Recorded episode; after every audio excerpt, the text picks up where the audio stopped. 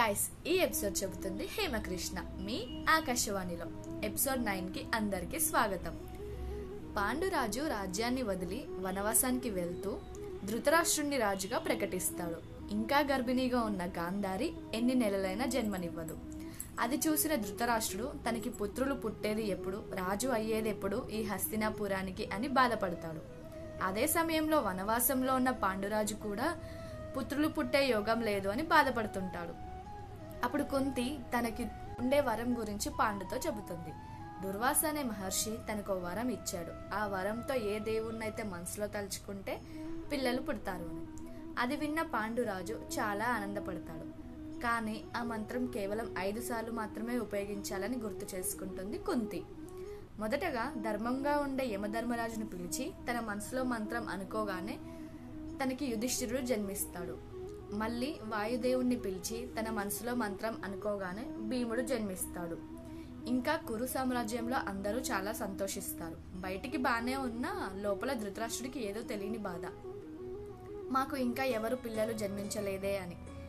ధృతరాష్ట్రుడి బాధ చూసిన గాంధారి తన గర్భంని పగలగొట్టుకుంటుంది. కేవలం మాంసం ముద్దగా కనిపించగా రాజ్యమాత సత్యావతి వ్యాసుణ్ణి పిలిచి దీనికి గల కారణం ఏంటి అని అడుగుతుంది. అప్పుడు వ్యాసుడు ఒక్కో మాంసం ముద్దని తీసి కుండలో పెడతాడు. అలా కొద్ది రోజులకి దుర్యోధనుడు పుడతాడు. తర్వాత దుశ్యాసనుడు పుడతాడు.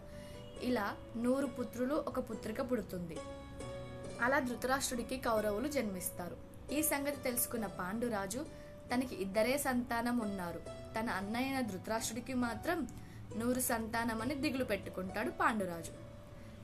కుంతిదేవి మళ్ళా ఇంద్రుణ్ణి పిలిచి తన మనసులో మంత్రం తలుచుకోగానే అర్జునుడు జన్మిస్తాడు. పాండురాజు తన రెండో భార్య అయిన మాద్రికి కూడా సంతాన యోగం కల్పించమని కుంతిని వేడుకుంటాడు.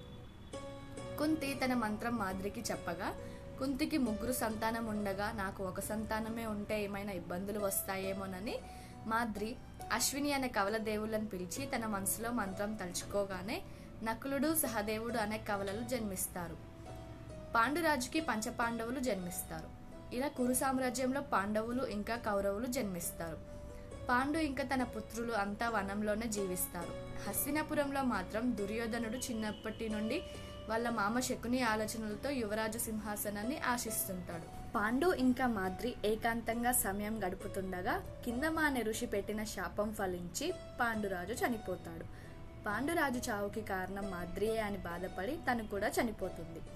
కుంతి ఇంకా తన ఐదుగురు పుత్రులతో కలిసి హస్తినాపుర రాజ్యానికి బయలుదేరుతుంది. పాండవులు ఇంకా కౌరవులు. హస్తినాపురానికి వెళ్ళాక ఏం జరుగుతుంది ఎలా ఉండబోతుంది అనేది నెక్స్ట్ ఎపిసోడ్లో చూద్దాం. This is Hemakrishna signing off Akashvani Instagram కేంద్రం.